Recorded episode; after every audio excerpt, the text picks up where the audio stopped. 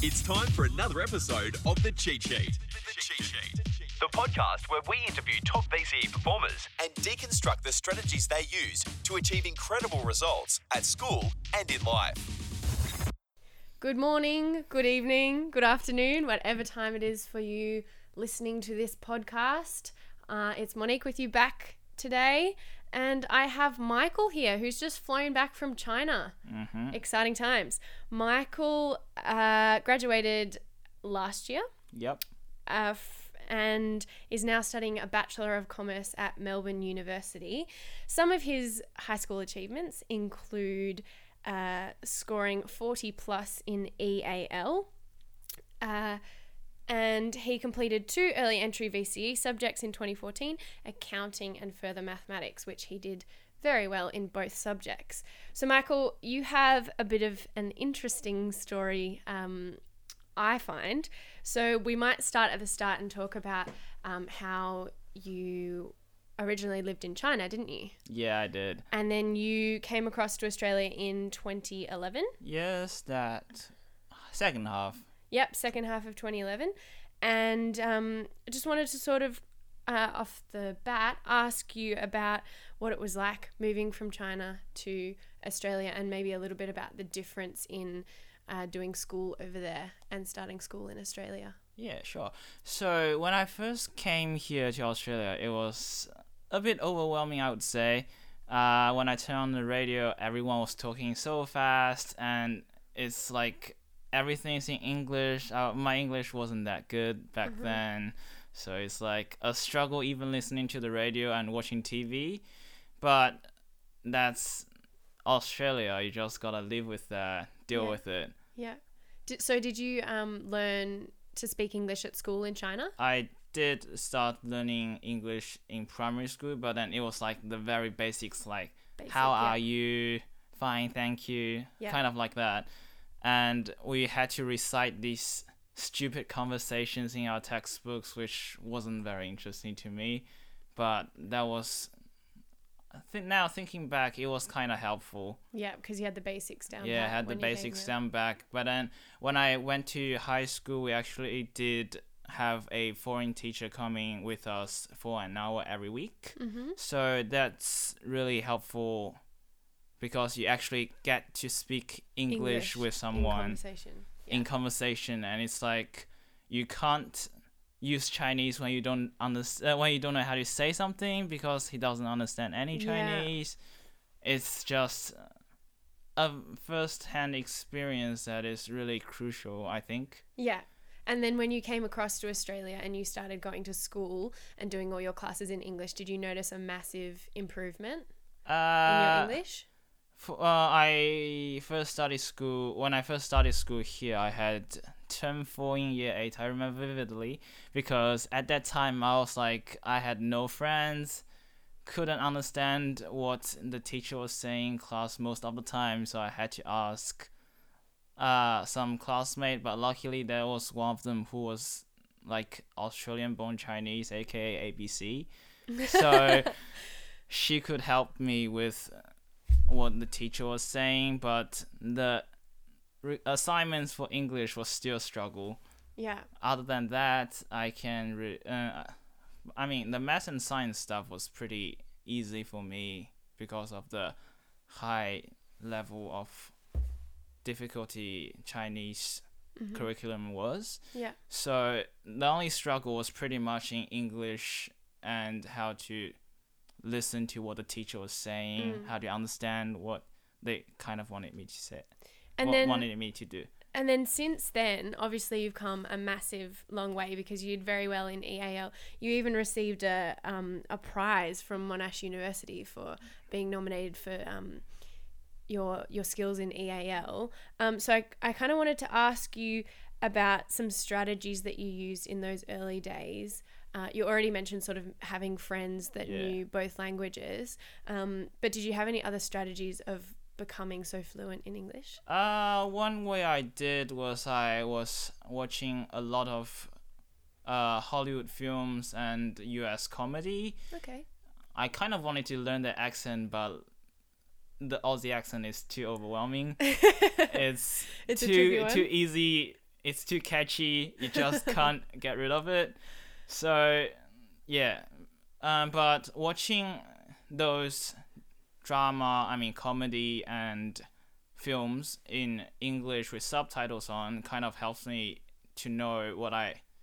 It helps me with spoken language, Mm-hmm. and once your spoken English is better, you can go meet all those f- people who doesn't speak Chinese, or Yeah. when they only they're only fluent in English.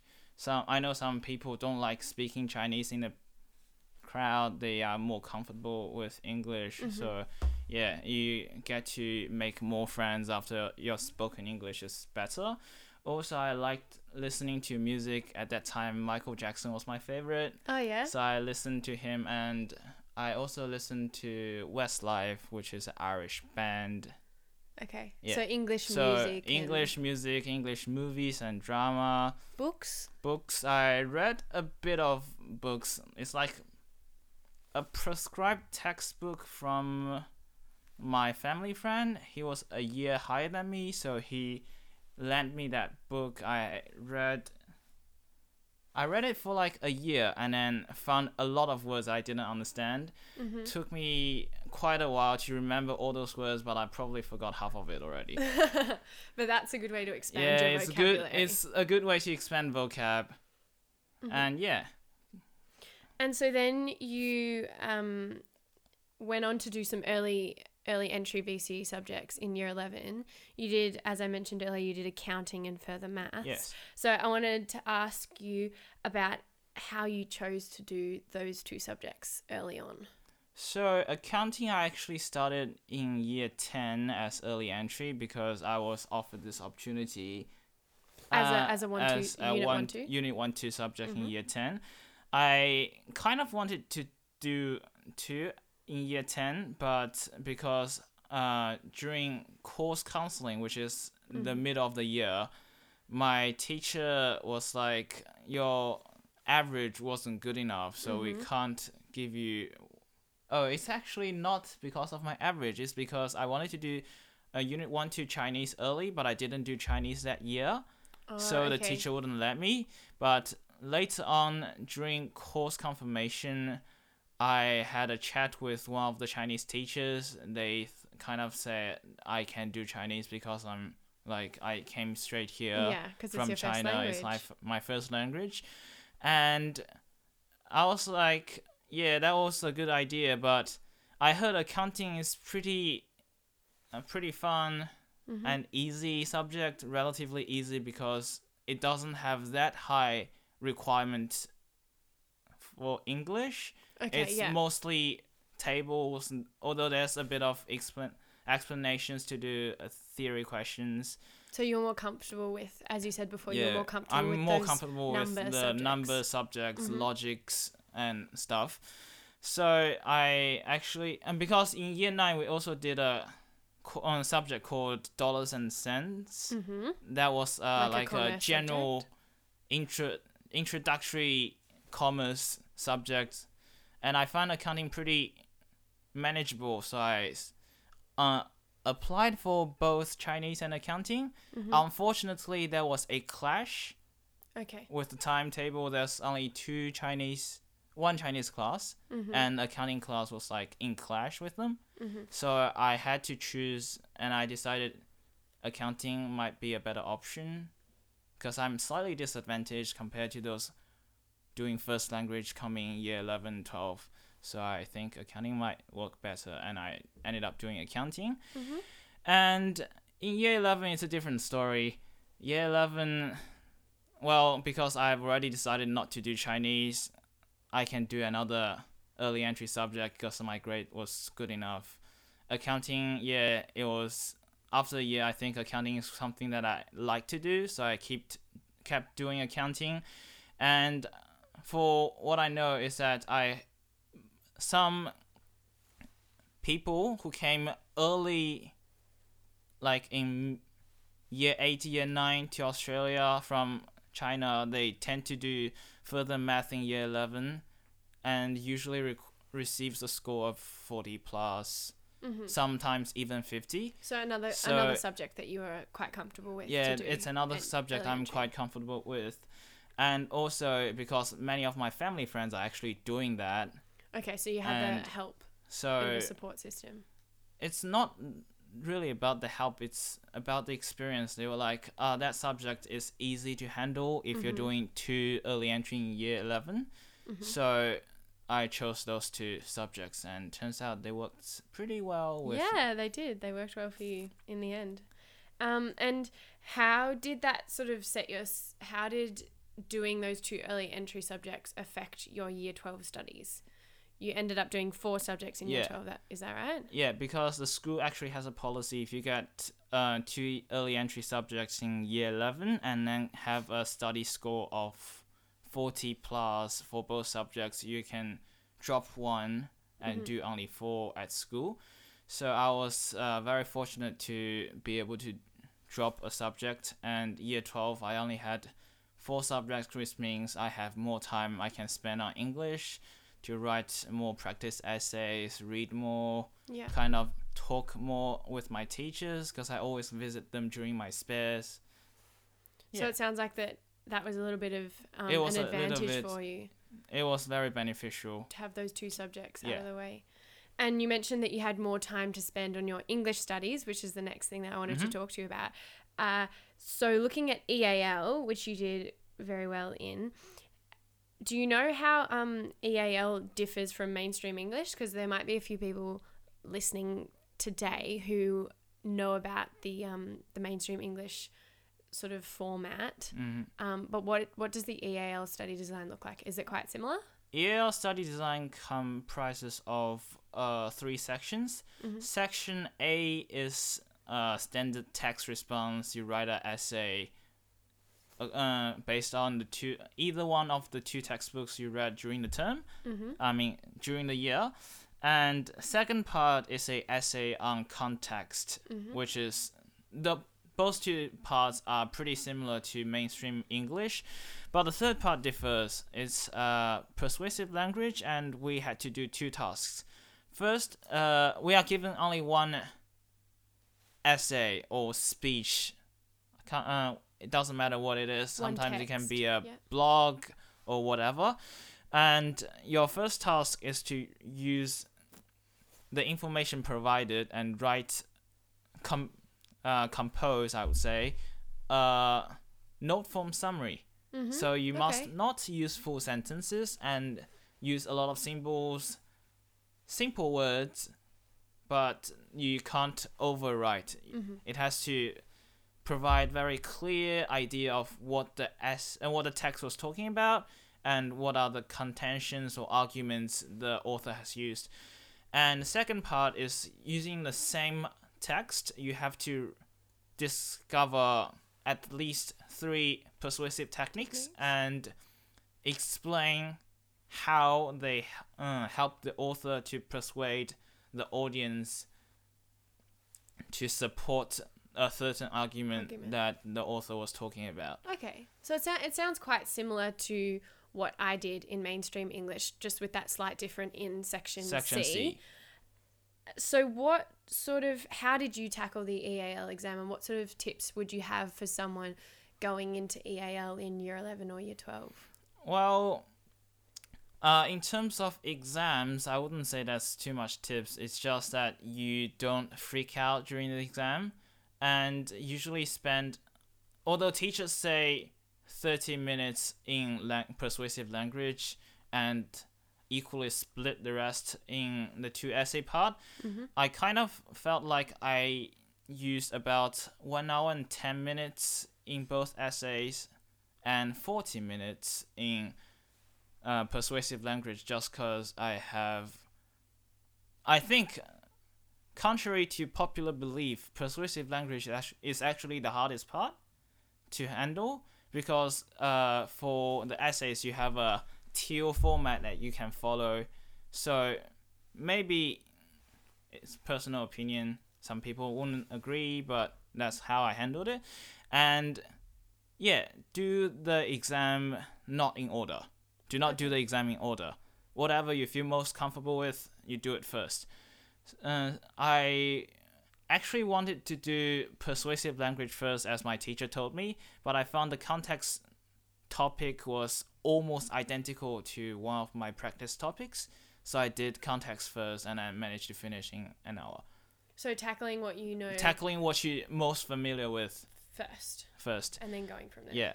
And when preparing for the exams, it's very important to first write a lot of essays. Well, m- maybe not a lot of different topics, but different versions of the same topic.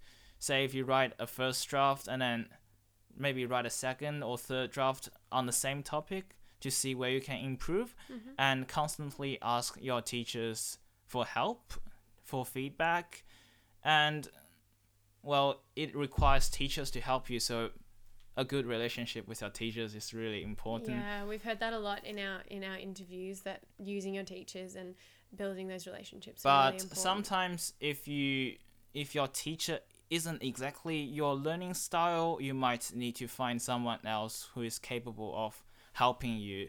Yeah. Because I find from uni, I find that if your teacher's style doesn't suit yours, you tend to do really bad. Well, not really bad, but you tend to do not as well in the subject. You lose focus really fast, and yeah, you just find the subject boring and dry. So so seeking out help. seeking from out help from well. people who has same style as you same learning style teaching style whatever it is but people that you think you get along with really well and is capable of helping you with whatever you are having trouble with yeah Right. Fantastic. And I just wanted to ask you about your co-curricular activities Mm-hmm. now because that that in my mind relates to your EAL studies yeah because you got involved in a lot of public speaking at high Mm-hmm. school, didn't you? How do you think getting involved in that co-curricular activity helped you in your studies? Well public speaking is one thing i was really passionate about because yeah, I i'm remember.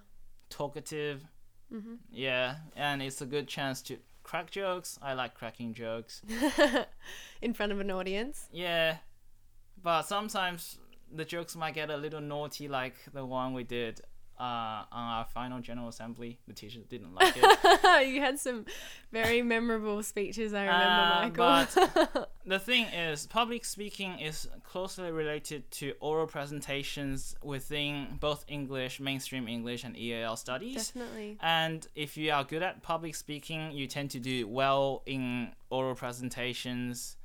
And because public speaking makes you confident, and in the future, when you enter the workforce, when you enter your career, chances are you're going to do reports to your managers. and definitely. if you haven't done public speaking before, then it's gonna be a big challenge for you. So I think participate in those co-curricular um, activities such as public speaking or debating. It always help. It always help, With your English skills as well. regardless of whether you are born here or born overseas. Definitely. it definitely develops your English skills. Maybe Yeah, not I your can- written skills, but most importantly your presentation skills, because that is actually a research. Only forty percent of the effectiveness is dependent on your words. The rest is from your presentation. Yeah, I've heard that one too. Such an important skill to have. It's very crucial. It was really good that you got involved with that. And you did mention um, one of your legendary speeches. um, Not legendary, I wouldn't say. but you had a few opportunities to speak in front of groups because you got quite involved in leadership as well when you um, when you moved over to Australia. Can you talk to me a bit about how you found that interest in leadership and where that took you? Uh, well, it all comes down to you and Sam in year nine because you were such amazing year level captains. Oh, thank you, Michael. and that was an inspiration for me to take part in leadership. And I kind of dream to be uh, a school captain when I go to year 12. But uh, unfortunately, my application didn't go through, so but you still landed yourself. I still landed myself position. into SRC executive, which is good enough. fantastic. is really Anything good. that is good enough. I just want to have a shot at everything I can do. So That's a really great attitude. take every have. opportunity you have in high school. That's very important, I would say. Such a great message. And have you carried that sort of mentality going into uni, studying at Melbourne? hmm Have you taken up many opportunities so far? How have you found the transition? Uh, there was a orientation week in uni, and uh, a lot of clubs are recruiting people. Some are recruiting uh, recruiting committee members, and I think yeah, I did leadership in high school. I I was helping organizing events. So I think yeah, I might find this handy. So I joined this uh, Chinese chess club committee, and yeah, it's been running smoothly for half a half a year, one semester. Awesome. So you've taken that mentality Yeah. into your into your uni studies. Yeah, it is. Fantastic. Thank you so much, Michael, for alright. speaking us today.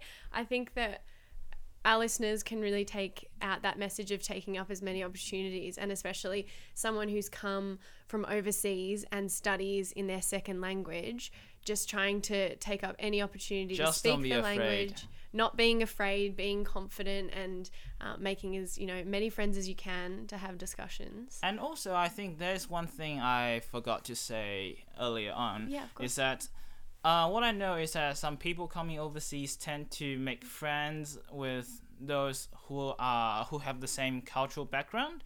Say, I know a lot of Greek people in my year level who makes friends with Greek other Greek people, and I know quite a few Chinese international students only hang around in their little room.